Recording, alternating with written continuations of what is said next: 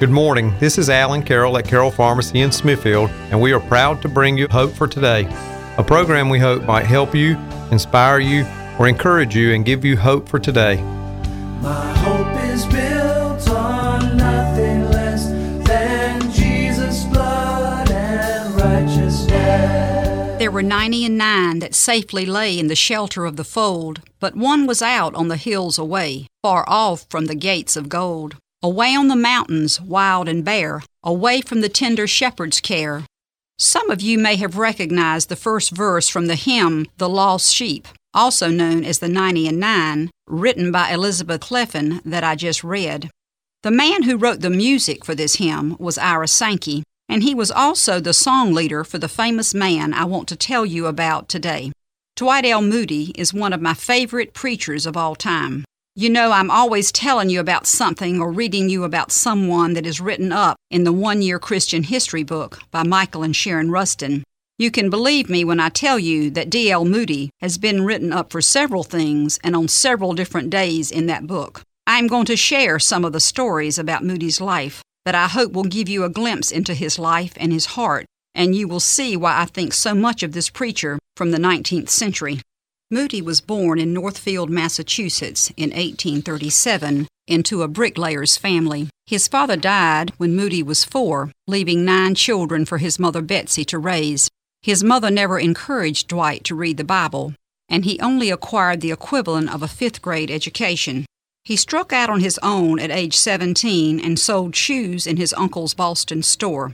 He also attended YMCA and Sunday school classes, where he became a Christian at age 18. Shortly after that, he moved to Chicago, where he sold shoes and worked toward his goal of amassing a fortune of $100,000. It slowly dawned on Moody that in light of his new faith, his life should not be spent on amassing wealth as much as on helping the poor. In 1858, he established a mission Sunday school at North Market Hall in a slum of Chicago. It soon blossomed into a church, from which 6 years later, another church was formed, and now the Moody Church. I'm sure most of you've heard of the Moody Memorial Church in Chicago. By 1861, he had left his business to concentrate on social and evangelistic work. He drew the children of the German and Scandinavian immigrant underclass to his mission with candy and pony rides, and he drew the adults through evening prayer meetings and English classes. He was convinced, if you can really make a man believe you love him, you have won him. There he met and later married one of the Sunday school teachers, Emma C. Revell. Although he was a convinced abolitionist, D.L. Moody did not enlist in the Union Army during the Civil War, claiming, "There has never been a time in my life when I felt I could take a gun and shoot down a fellow being. In this respect, I am a Quaker."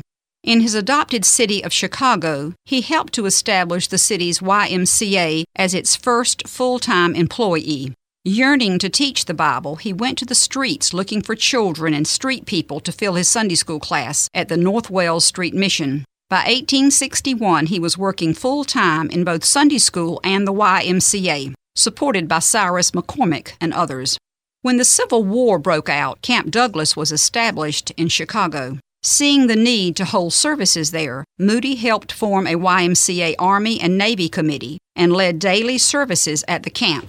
At Camp Douglas, thousands of Confederate soldiers were interned, Union soldiers were constantly coming and going, and new recruits were gathered and instructed. Moody ministered to as many soldiers as he could. Among the new recruits were a large number of Moody boys, and the Moody boys were those that he had gotten to go to Sunday school by offering pony rides and candy. On Sunday and Monday, April 6th and 7th of 1862, the second great battle of the Civil War and one of the bloodiest, the Battle of Shiloh or Pittsburgh Landing, was fought in southern Tennessee. The Confederates lost 10,700 soldiers, while Grant's army lost 13,000. Over 100,000 were wounded. An emergency call went out for extra doctors, nurses, medical students, and volunteers. The news reached Chicago on Tuesday, and Moody quickly volunteered to be on the trainload of help dispatched from the city.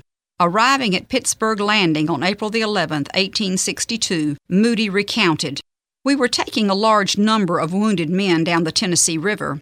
A number of young men of the Christian Commission were with me, and I told them that we must not let a man die on the boat that night without telling him of Christ and heaven. You know, the cry of a wounded man is water, water. As we passed along from one to another giving them water, we tried to tell them of the water of life, of which if they would drink, they would never die. I came to a man who had about as fine a face as I ever saw. I spoke to him, but he did not answer. I sat down beside him and gave him brandy and water every now and then. I said to myself that I could not let him die without getting a message for his mother. Presently he opened his eyes, and Moody said to him, "Yes, you are on your way home, but the doctor says you won't reach your earthly home. I thought I'd like to ask you if you had any message for your mother." His face lightened up with an unearthly glow as he said, "Oh yes, tell my mother that I died, trusting in Jesus." It was one of the sweetest messages I ever heard in my life. D. L. Moody did deliver the message to the soldier's mother, and he made 8 more trips to the front lines during the war.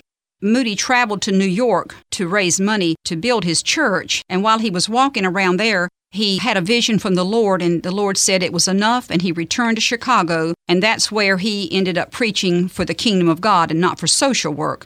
And he now devoted his immense energy solely to the evangelism of the world in general in his evangelistic campaigns. So when, in 1870, he heard Ira Sankey sing at a YMCA convention, he convinced Sankey to give up a well-paying government career to join him in his evangelistic crusades. Now I want to read you the account of what went on in Moody's life around the events of the Great Chicago Fire.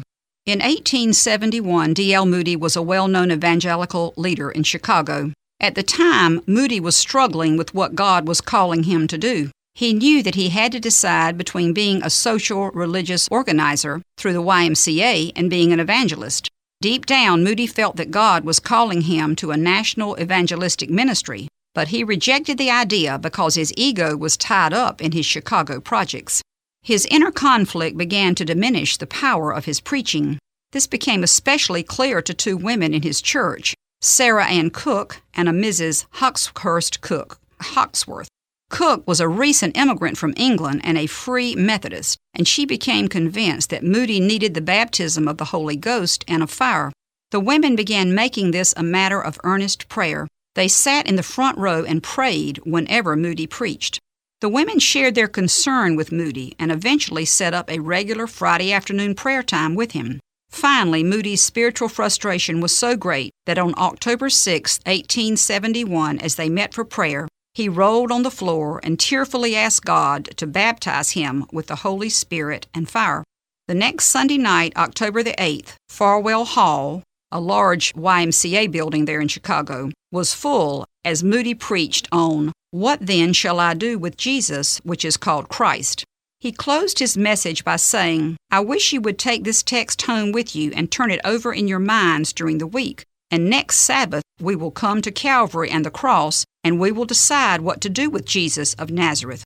Following the sermon, his song leader Ira Sankey sang, "Today the Savior calls, for refuge fly, the storm of justice falls, and death is nigh."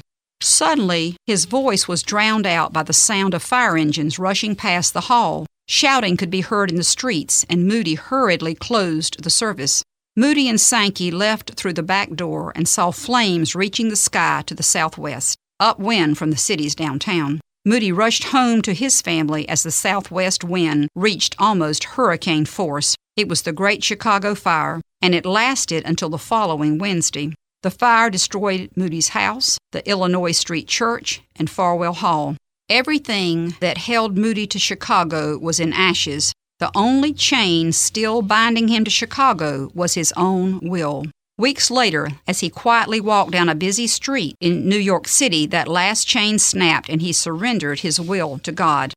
He traveled to New York to raise funds to rebuild the church and the YMCA, but while walking down Wall Street, he felt what he described as a presence and power as he had never known before, so much that he cried aloud, "Hold, Lord, it is enough." He returned to Chicago with a new vision, preaching the kingdom of God, not social work that would change the world. He now devoted his immense energies solely to the evangelization of the world in this generation.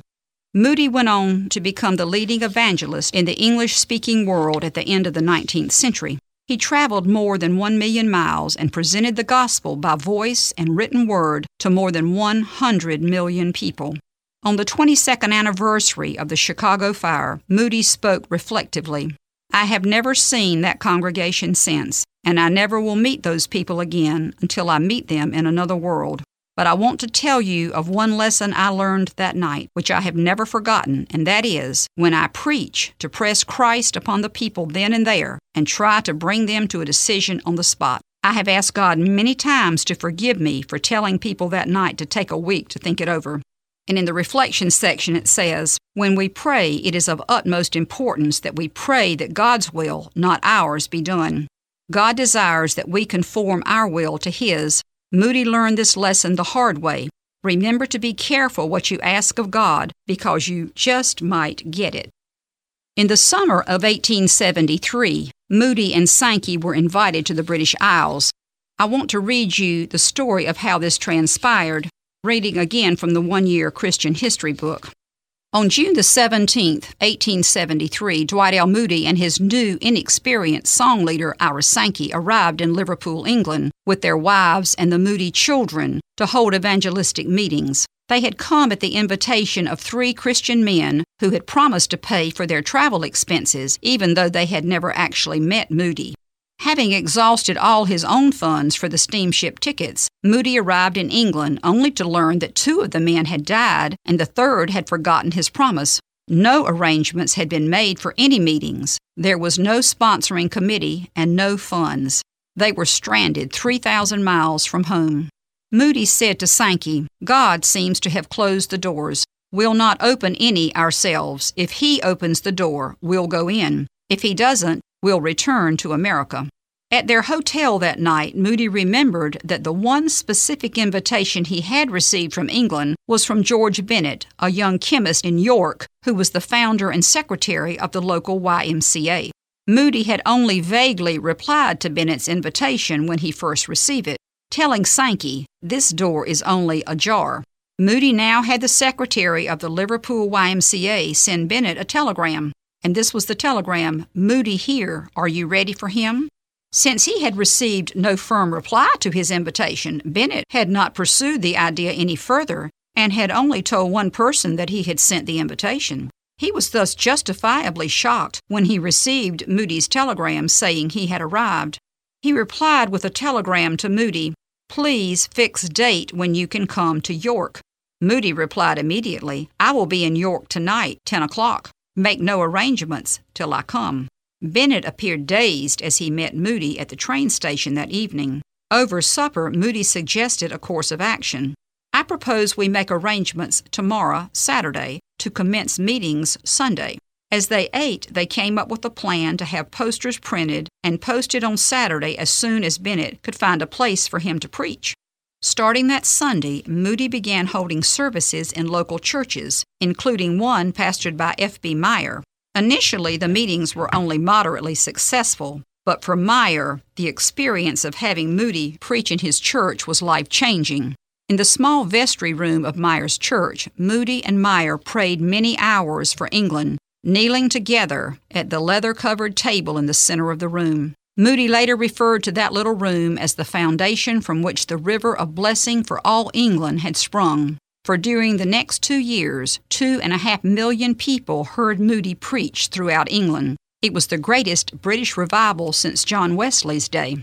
And in the reflection it says, "We all experience times when we are at the end of our resources and it seems as if God is not there. When this happens, the answers are to be found in our own prayer rooms, where God will in time reveal Himself. His timing may not be our timing, but His plan is perfect if we are willing to wait and put our trust in Him." And I read this in Charles Spurgeon's Faith's Checkbook this week. And I know there's a lot of people going through times of darkness. There's been accidents, there's been deaths. And this is the quote from Charles Spurgeon. "Should the present time be one darkened by the raven wings of a great sorrow, let us glorify God by a peaceful trust in Him." I want to tell you this. After preaching in England and Scotland and Ireland, Moody returned to America as an internationally famous revivalist. And of his fame, Moody admitted, I know perfectly well that wherever I go and preach, there are many better preachers than I am. All that I can say about it is that the Lord uses me. My favorite story about Moody comes during this time when he was in the British Isles. In 1868 in Scotland, Elizabeth Clephane wrote a poem called The Lost Sheep. Also called The 99, it depicts the good shepherd leaving his flock of sheep to find the one that was lost. 16 years before, Elizabeth's brother George had left the family and gone to Canada. There he collapsed on a country road in a drunken stupor and died the next day. Elizabeth had often thought about the story of the Good Shepherd, fantasizing that Christ the Shepherd had found her brother, the lost sheep, before his death. When asked to contribute a poem for a Christian magazine, she wrote this poem out of her grief and hope for her brother's salvation. In 1874, D. L. Moody, the American evangelist, and Ira Sankey, his song leader, went on an evangelistic tour of Scotland. On May 20th, the two men were on their way to Edinburgh for 2 days of meetings. Sankey picked up a newspaper called The Christian Age to read on the train. In it, his eyes were drawn to Elizabeth Clephane's poem, The Lost Sheep.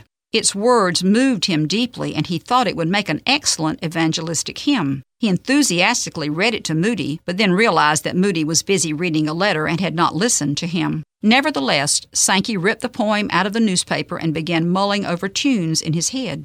The next day, May 21, 1874, the theme for the meeting at the Free Church Assembly Hall was The Good Shepherd.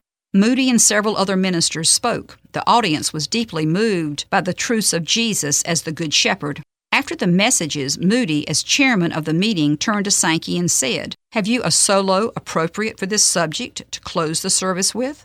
Sankey was startled to be put on the spot and quickly tried to think of something. Quote, "At this moment I seemed to hear a voice saying, 'Sing the hymn you found on the train.'"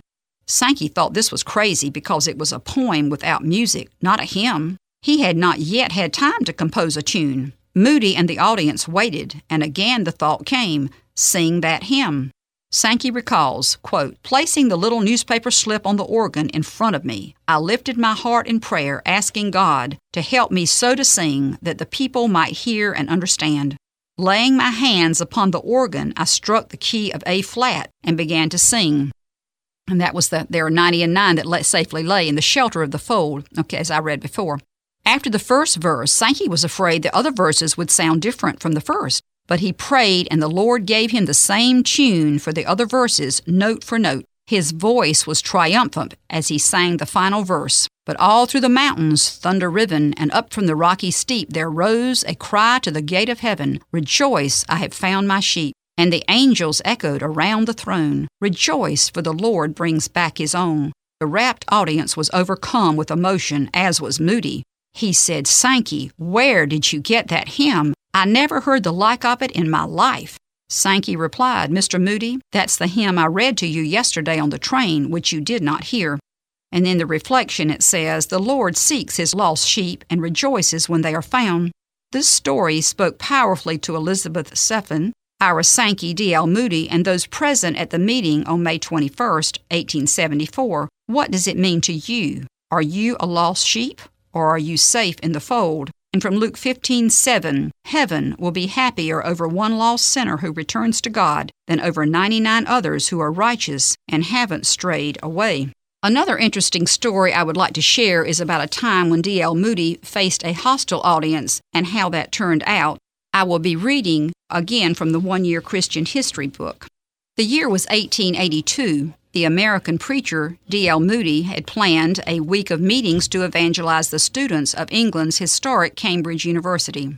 On Sunday, November 5th, the first day of the meetings, many Christians from town and a few staunch Christians from the university attended a mass prayer meeting just before the first service. Moody spoke, and while some rejoiced at his message, others were appalled by his American accent and unsophisticated speech.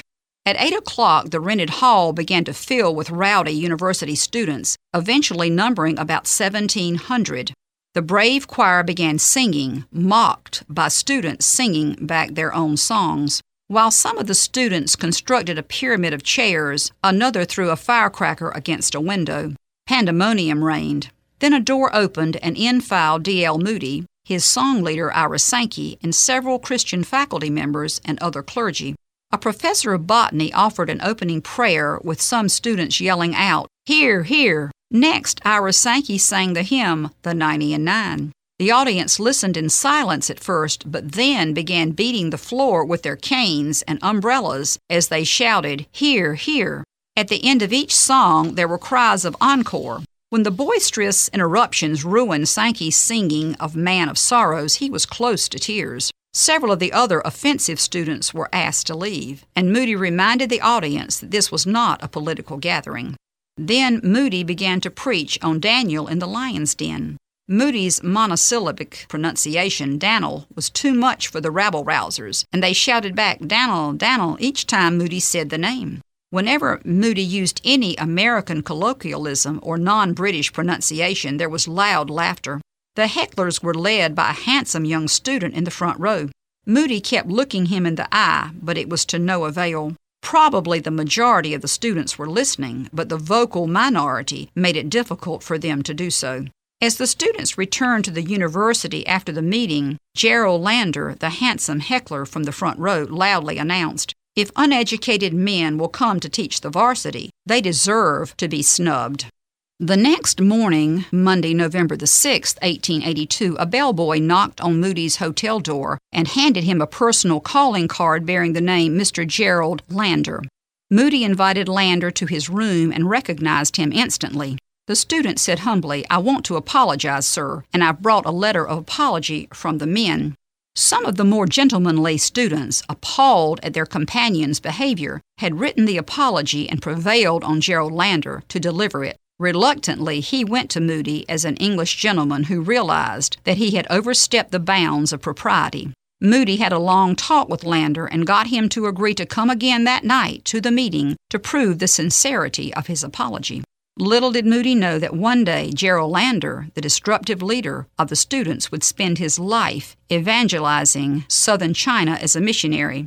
And from the reflection it says, "When we hear stories like that of Gerald Lander, we realize how unlimited God is in whom he draws to himself. We must never exclude any names from our prayer list, thinking that it is unlikely that God will save them."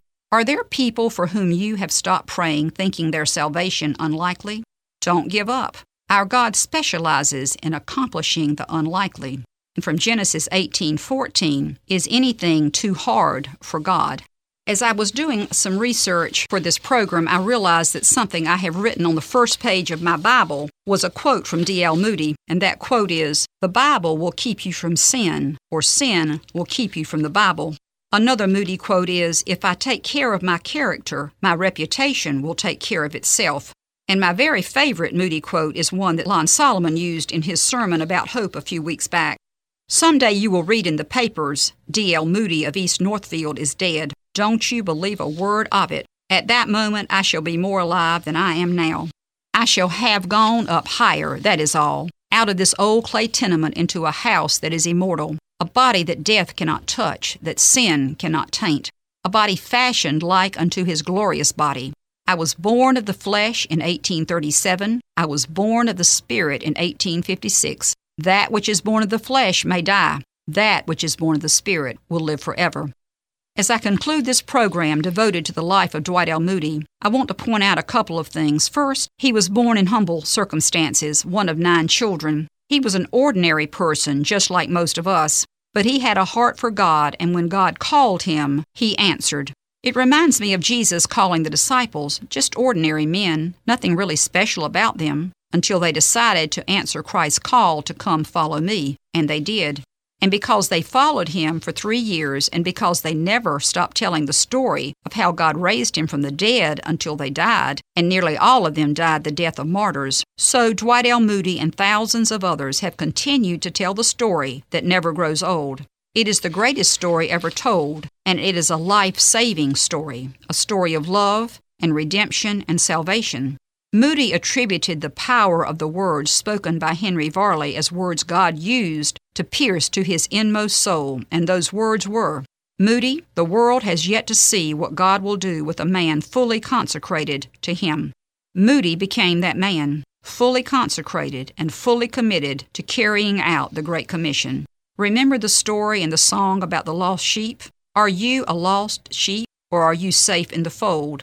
People are dying every day, some young and some old, some suddenly, some after long illnesses. But we all know that 100% of us will die. None of us know when we will die, but we all need to be ready. Are you ready to die? Do you know where you will spend your eternity? Will it be heaven or hell? My hope today is that if you do not know Jesus Christ, that before this day is over, you will pray to God, asking Him to give you the faith to believe. If you pray earnestly, God will hear your prayer, and He will answer you. In closing, I would like to read a couple more verses from the 99. But none of the ransomed ever knew how deep were the waters crossed, nor how dark was the night that the Lord passed through, ere He found His sheep that was lost. Out in the desert He heard its cry, sick and helpless and ready to die. But all through the mountains thunder-riven and up from the rocky steep, there arose a glad cry to the gate of heaven, Rejoice, I have found my sheep. And the angels echoed around the throne, Rejoice, for the Lord brings back His own. From Romans 15:13, I pray that God who gives you hope will keep you happy and full of peace as you believe in Him. I pray that God will help you overflow with hope in Him through the Holy Spirit's power within you. Thank you for listening. There were 99 that safely lay in the shelter of the fold, but one was out on the hills away, far off from the gates of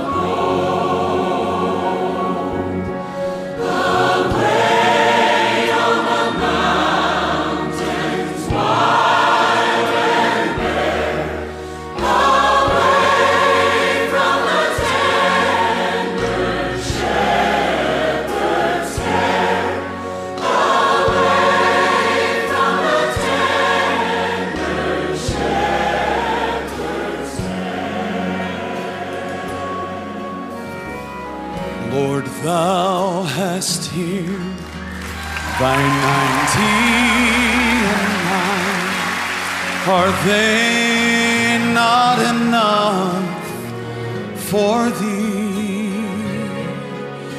But the shepherd made answer, This sheep of mine has wandered far from me,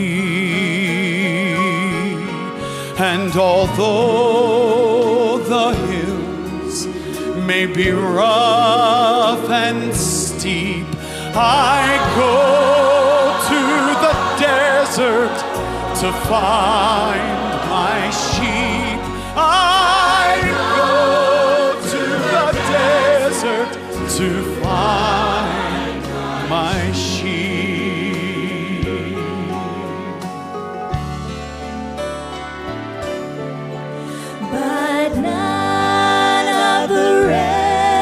Some never knew how deep were the waters crossed, nor how dark was the night.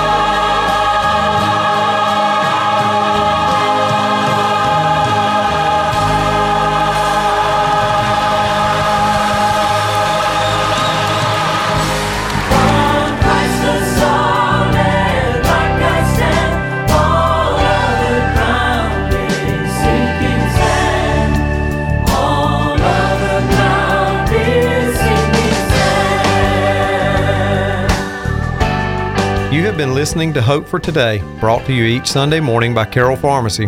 We hope the message today has helped and encouraged you. If we can ever help you with your prescriptions, over-the-counter medications, or vaccines, we hope you will come into our family-owned and operated independent pharmacy, where outstanding customer service is our goal.